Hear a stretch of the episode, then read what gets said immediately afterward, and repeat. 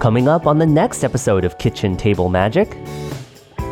You know, it's so funny because way back in the day, we used to have a local game store that was like, hey, do you want us to make your video for you and put it up on our YouTube channel? And we were just like, no, no, please. That sounds like too much work. We record the show in our pajamas in the dark. It's like, so true. Sometimes I still think back, and I do sometimes miss the times Oh, when it was sure. just like we're just like curled up on the couch, Yeah. wearing comfy clothes. Just, we didn't have to do our hair Exactly. and we just talk magic. am I supposed to be doing my hair? Goo. well, Oh, one of us is doing our hair now. One of us is sometimes doing her hair. Uh, but so, like, we understand the value of it, and a lot of people really do like the uh, YouTube version.